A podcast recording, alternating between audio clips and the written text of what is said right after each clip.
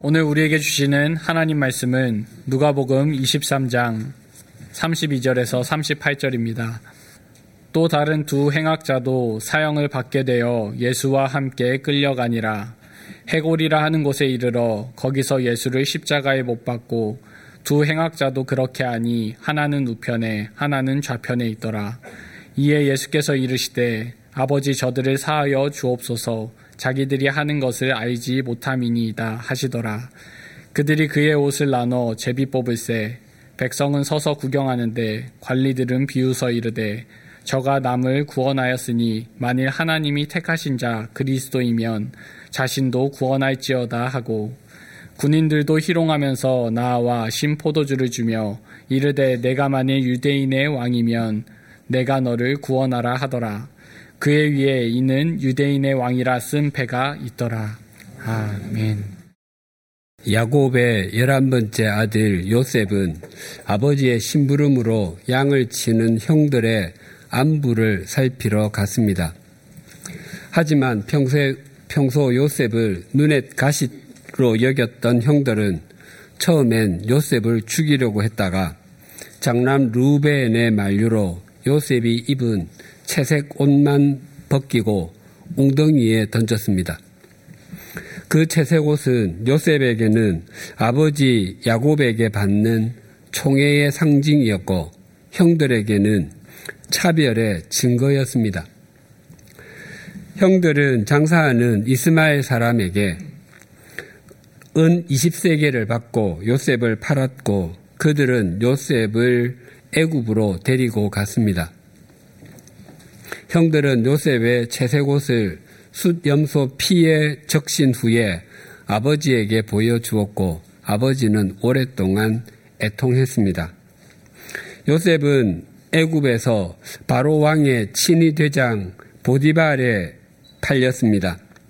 요셉은 보디발의 집에서 종살이를 하다가 보디발 부인의 무고한 모함으로 억울하게 옥살이 했고 거기서 바로 왕의 술 맡은 관원장과 떡 맡은 관원장의 꿈을 해몽해 준 후에 바로 왕까지 바로 왕의 꿈까지 해몽해 주었습니다.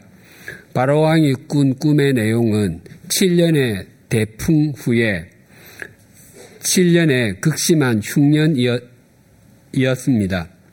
그 흉년을 해결할 적임자로 낙점되어 마침내 요셉은 애굽의 제2인자 총리가 되었습니다. 7년의 풍년이 끝나고 2년의 그 흉년 2년째가 되었을 때 요셉의 형들은 요셉을 에게 곡식을 사러 오게 되었고 마침내 그들을 만나게 되었습니다. 요셉은 몇 가지의 과정을 거친 후에 더 이상 자신의 정체를 숨기는 일을 할 수 없어서 자신이 누구인지 형들에게 밝혔습니다. 창세기 45장 1절에서 3절입니다. 요셉이 시종하는 자들 앞에서 그 정을 억제하지 못하여 소리 질러 모든 사람을 자기에게서 물러가라 하고 그 형제들에게 자기를 알리니 그때에 그와 함께한 다른 사람이 없었더라. 요셉이 큰 소리로 우니 애굽 사람에게 들리며 바로의 궁중에 들리더라. 요셉이 그 형들에게 이르되 나는 요셉이라 내 아버지께서 아직 아직 살아 계시니까 형들이 그 앞에서 놀라서 대답하지 못하더라. 요셉은 이제 자신의 정체를 감출 이유도 없었고 또 감출 수도 없었습니다. 그리고 격해진 감정을 주체할 수도 없었습니다. 주변의 애굽 사람을 물리고 큰 소리로 울었습니다. 그 울음 소리가 얼마나 컸던지 물러나간 애굽 사람들이 들었으면 물론 바로 왕의 궁에도 들릴 정도였습니다. 이것은 이런 이야기와 같습니다. 놀이공원에 간 어린 아이가 화장실에 다녀왔더니 당연히 있어야 할 아빠와 엄마가 보이지 않을 때 얼마나 당황하고 무섭겠습니까? 처음에 좀 울다가 아빠와 엄마를 찾아야겠다는 생각에 눈물도 나오지 않을 것입니다. 물론 그때 아이가 부모를 찾는 것보다도 부모가 아이를 더 열심히 찾을 것입니다. 얼마의 시간이 지나서 경찰이 와서 자초지종을 묻고는 아기, 아이를 데리고 놀이공원 안에 있는 파출소로 데리고 갑니다. 그 안에서도 한쪽 구석에서 두려움으로 울지도 못하고 있는데 몇 시간 후에 누군가가 헐레벌떡하며 팥줄소 안으로 뛰어 들어오는데 보니까 그렇게 기다리던 아빠와 엄마일 때 비로소 아이는 있는 힘을 다해서 울 것입니다. 그 울음은 기쁨과 안도와 행복의 눈물입니다. 요셉의 울음이 그러했습니다. 요셉에게는 그동안 자신을 지켜야 한다는 굳은 마음이 있었습니다. 애굽에서 그 누구도 자신의 편이 되어주지 않았고 형들을 다시 만나기는 했지만 자신의 정체를 밝혀야 할지 말아야 할지 또 밝히면 언제 그리고 어떻게 밝혀야 하는지 등에 대한 생각으로 머릿속이 굉장히 복잡했을 것입니다. 그러나 그 눈물은 그 모든 상황에서 자신을 무장해제하는 것과 같았습니다. 그리고 요셉이 형들에게 나는 요셉이라 라고 아주 짧은 문장으로 말했지만 그 문장의 무게는 형들이 감당하기 어려울 정도였습니다. 그래서 형들은 너무 놀라서 그 어떤 반응도 할 수 없었습니다. 요셉은 22년 전에 팔려서 어디선가 지금도 여전히 노예 생활을 하고 있거나 어쩌면 죽었을지도 모른다고 생각하고 있었는데 당시 세계 초강대국의 총리, 지금으로 하면 미국의 국무장관이나 중국의 국무원 총리가 되어서 나타난 것과 같습니다. 그러니 놀라지 않을 수 없었습니다. 또 형들이 놀라 떨 수밖에 없었던 것은 보복에 대한 두려움 때문이었습니다.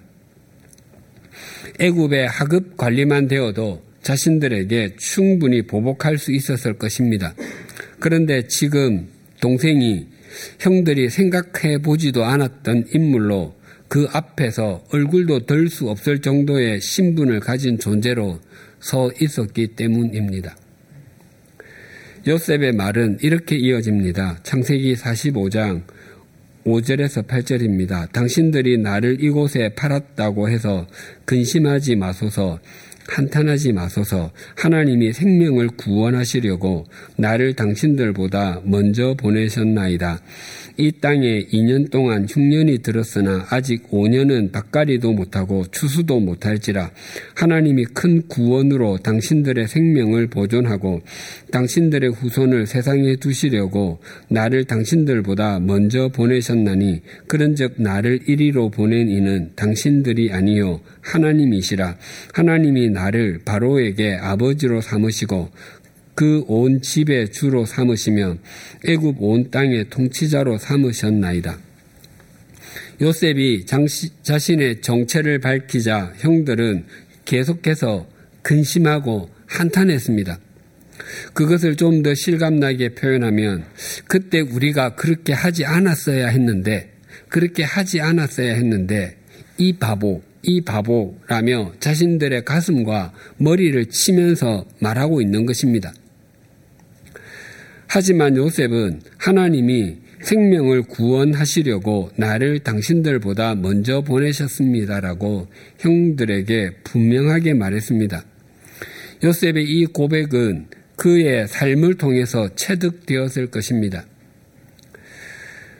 요셉은 바로왕의 친위대장 보디발의 집에서 종살이로 원치 않았던 외국 생활을 시작했습니다. 시간이 흘러 요셉은 그 집안 전체를 관리하게 되었습니다.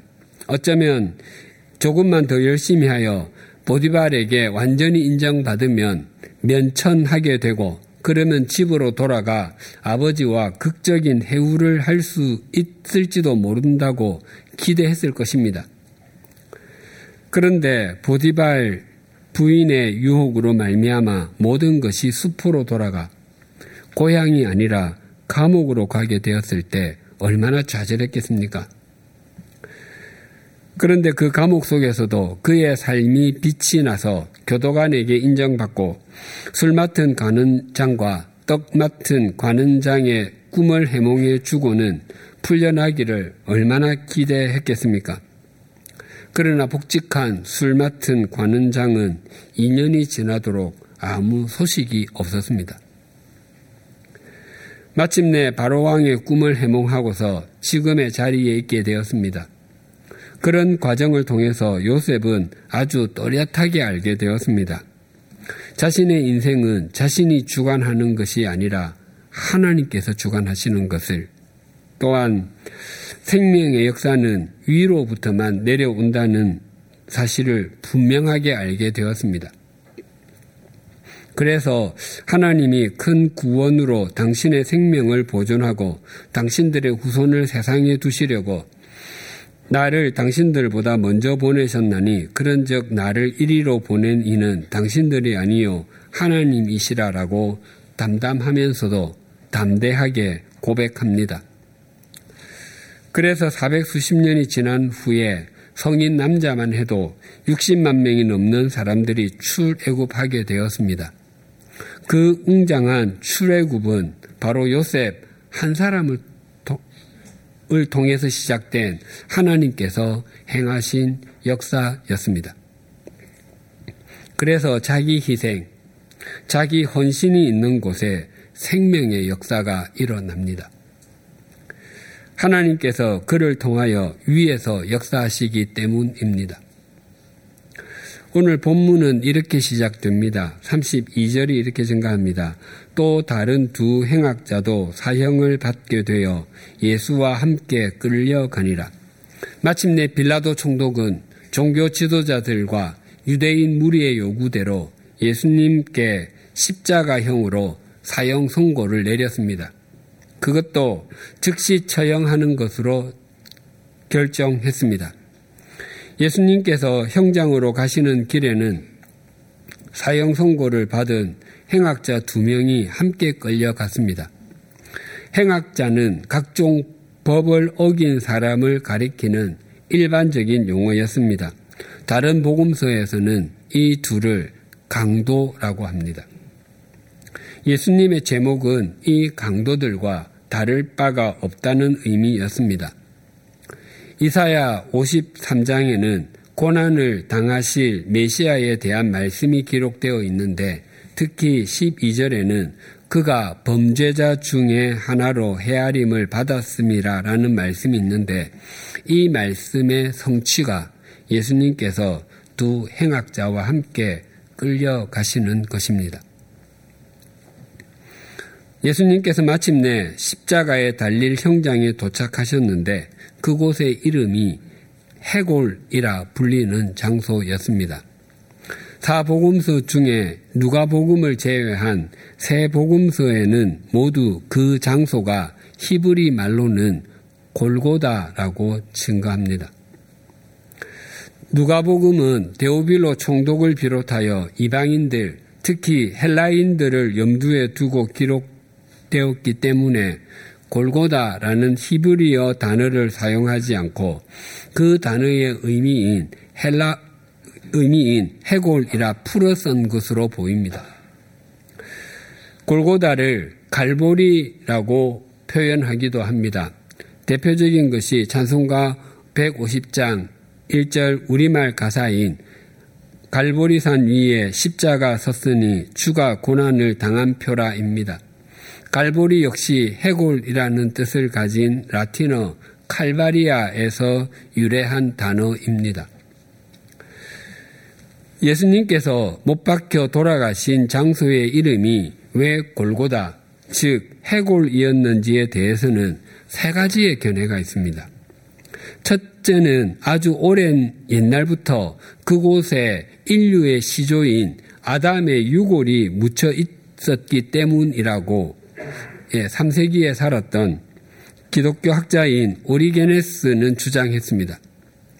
둘째는 그곳이 사형장이라 여기 저기에 유골이 많이 널려 있었기 때문이라는 것입니다. 그리고 셋째는 그곳의 지형이 마치 사람의 두상, 머리뼈처럼 생겼기 때문이라는 것입니다. 첫째보다는 둘째, 둘째보다는 셋, 실제 설명이 설득력 있게 보입니다.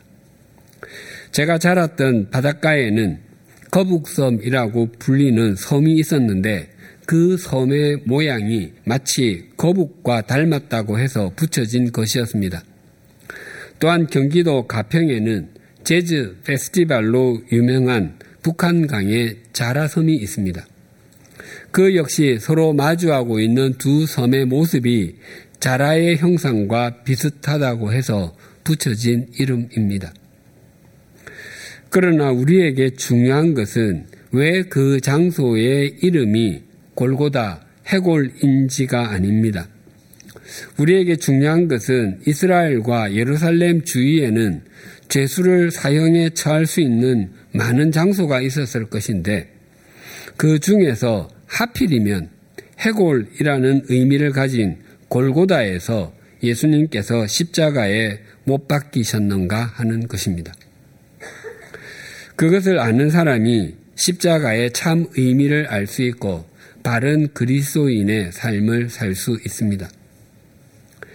지금 예수님께서는 골고다 해골이라고 불리는 곳에 십자가에 달려 계십니다. 그 모습을 머릿속으로 그려보면 굉장히 또렷하고도 굉장히 강력한 그리고 굉장히 귀한 메시지를 전해줍니다. 해골은 죽음의 상징이자 죽음 그 자체입니다. 그러나 십자가는 영원한 생명의 상징입니다. 그래서 우리의 구원자이신 예수님의 십자가가 세워지는 곳은 이스라엘 전역에서 또 예루살렘 주변 모든 곳에서 해골이라 불리는 곳보다 더 적절한 장소가 없다는 것을 알게 됩니다.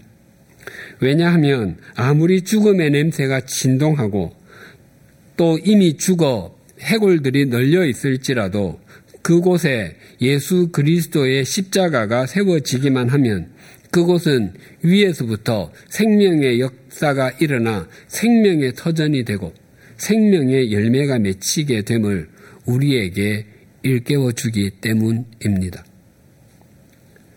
그렇게 본다면 골고다 해골의 장소는 예루살렘 외곽에 있었던 특정한 장소만을 의미하는 것이 아니라 이 세상 어느 곳이든 예수 그리스도의 십자가가 없는 곳이라면 그곳이 바로 골고다 해골의 언덕인 것을 알게 됩니다. 하나님께서 이 땅에서 영원토록 살도록 허락하신 사람은 아무도 없습니다. 우리가 다양한 종류의 운동과 식이요법 그리고 의술의 도움을 받고 최상의 화장품으로 단장해도 우리는 매일매일 죽음을 향해 달려가고 있고 결국에는 육체는 썩어 해골이 됩니다. 우리는 지금 모두 살아있지만 미래에는 모두 다 해골이 됩니다. 이것을 중심으로 받아들이면 우리가 서 있는 모든 곳이 골고다이고 아니 우리 삶 자체가 해골의 언덕인 것을 알게 됩니다. 그렇다면 우리의 삶의 자리와 우리 인생을 죽음의 냄새가 진동하는 곳에서 생명의 역사가 일어나는 곳으로 바꾸려면 우리 삶의 자리에 우리의 심령에 예수 그리스도의 십자가를 세워야 합니다. 죽음의 냄새만 가득하고 생명의 소망은 조금도 가질 수 없는 곳임에도 생명이 살아날 수 있음을 보여주는 사건이 에스겔 37장에 나옵니다. 하나님께서는 에스겔 선지자를 권능으로 사로잡으시고 하나님의 영이 그를 한 골짜기로 데리고 가셔서 거기에 내려놓으셨습니다. 그런데 그곳에는 뼈들만 가득하였습니다. 그것도 아주 말라 비틀어진 뼈들이었습니다. 하나님과 에스겔 선지자의 문답이 이라였습니다. 에스겔 37장 3절입니다. 그가 내게 이르시되 인자야 이 뼈들이 능히 살 수 있겠느냐 하시기로 내가 대답하되 주 여호와여 주께서 아시나이다. 하나님께서 이 뼈들이 살아날 수 있겠느냐라고 던진 질문에 에스겔 선지자는 사실 약간 어이가 없었습니다.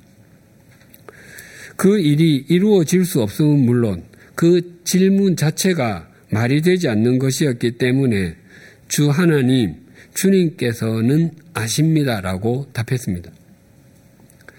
하나님께서는 에스겔 선지자의 답을 들으시고 그에게 하나님을 대신해서 골짜기의 마른 뼈들에게 선포하라고 하셨습니다. 생명은 조금도 없고 오직 죽음의 냄새만 가득한 곳에서 에스겔 선지자는 이렇게 선포했습니다. 에스겔 37장 4절에서 6절입니다. 또 내게 이르시되 너는 이 모든 뼈에게 대언하여 이르기를 너희 마른 뼈들아 여호와의 말씀을 들을지어다. 주 여호와께서 이 뼈들에게 이같이 말씀하시기를 내가 생기를 너희에게 들어가게 하리니 너희가 살아나리라 너희 위에 힘 줄을 두고 살을 입히고 가죽으로 덮고 너희 속에 생기를 넣으리니 너희가 살아나리라 또 내가 여호와인 줄 너희가 알리라 하셨다 하라. 에스겔 선지자가 명령받은 대로 말씀을 선포하자 말자 골짜기에 가득한 뼈들이 서로 이어지는 요란한 소리가 울려 퍼졌습니다. 그것만이 아니었습니다. 그 뼈들 위에 힘줄이 뻗치고 살이 차 오르고 살갗까지 덮였습니다. 하지만 아직 그들 속에 생기가 없었습니다. 그래서 하나님께서는 에스겔 선지자에게 이 사람들에게 생기가 들어가도록 선포하라고 하셨습니다. 에스겔 선지자가 그 하나님의 말씀에 순종했더니 그들은 엄청나게 큰 살아있는 군대, 하나님의 군대가 되었습니다. 에스겔 선지자가 본 이 환상은 예루살렘이 무너지고 유다가 망해서 바벨론에서 포로 생활을 하는 하나님의 백성에게 주시는 소망의 메시지였습니다. 그들은 우리의 뼈들이 말랐고 우리의 소망이 없어졌으니 우리는 다 멸절되었다라고 탄식했는데 이 환상은 생명이 소생하는 메시지였고 회복의 메시지였습니다. 골고다 해골의 언덕은 본래 인간의 소망이 끊긴 자리, 인간의 능력으로는 아무것도 할 수 없는 자리였습니다. 그런 인간 소망이 끊긴 자리, 인간의 능력 밖의 자리에 예수 그리스도의 십자가가 세워졌다는 것은 생명의 역사가 사람으로부터가 아닌 하나님으로부터 임한다는 것입니다. 그래서 예수 그리스도의 십자가가 세워진 곳에는 언제나 소망이 있습니다. 그래서 우리는 우리 삶의 자리가 골고다인 것을 인정하고 인생의 터전이 해골의 자리인 것을 인정하여 우리의 삶의 자리와 인생의 터전에 예수 그리스도의 십자가를 세움으로 우리가 하나님의 자녀가 되고 영원한 생명을 얻게 된 것을 믿음으로 수용하고 있습니다. 그러나 여기서 한 걸음 더 나아가 그런 내가 누군가에게 그의 인생의 터전이 골고다인 것과 그 위에 예수 그리스도의 십자가를 세워야 한다고 전했음에도 그 사람에게서 생명의 역사가 일어나지 않고 있다면 그 이유는 무엇이겠습니까? 예수님께서는 나무로 달, 만든 십자가에 달리셨습니다. 그렇다고 해서 십자가 자체에 능력이 있어서 십자가가 저절로 생명의 통로가 되는 것은 결코 아닙니다. 예수 그리스도의 십자가, 골고다에 세워진 십자가가 중요하다면 십자가 자체가 아니라 그 십자가 위에서 골짜기에 있는 해골과 같은 인간들, 영원히 죽었던 우리를 살리기 위해서 예수 그리스도께서 대속의 피를 흘려 주시는 희생이 있었기 때문입니다. 바로 그 주님의 희생이 임할 때 그 십자가가 생명의 통로가 되었습니다. 우리가 다른 사람에게 골고다와 같은 인생과 예수 그리스도의 십자가를 전했음에도 그에게 아무런 생명의 역사가 일어나지 않고 있다면 그것은 우리가 그의 생명을 위해서 그 어떤 희생이나 어떤 헌신도 감수하려고 하지 않았기 때문일 것입니다. 자기 버림, 자기 헌신이 없는 곳에서는 결코 생명의 역사가 일어나지 않습니다. 하나님과 사람을 위한 헌신, 자기 헌신, 자기 희생만이 위에서 임하는 생명의 통로가 될 수 있음을 골고다 위에 세워졌던 예수 그리스도의 십자가는 우리에게 웅변하고 있습니다. 우리 100주년 기념교회는 주일에 양화진 홍보관, 양화진 봉사관, 제2별관, 교육관, 홀트 예배실 등에서 흩어져 예배를 드리, 드립니다.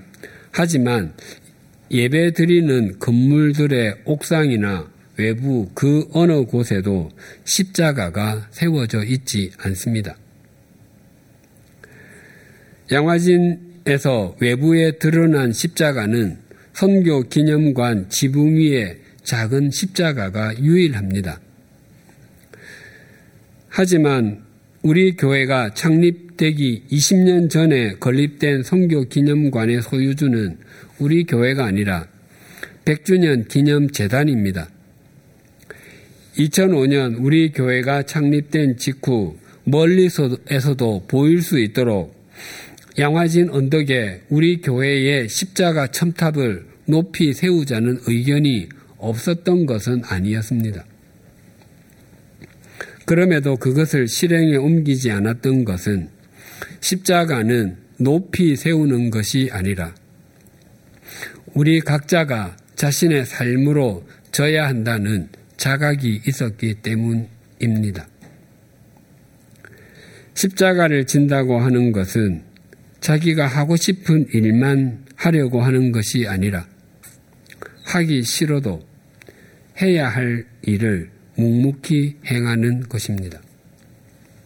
자기 헌신, 자기 희생을 자발적으로 기쁨으로 감당하는 것입니다.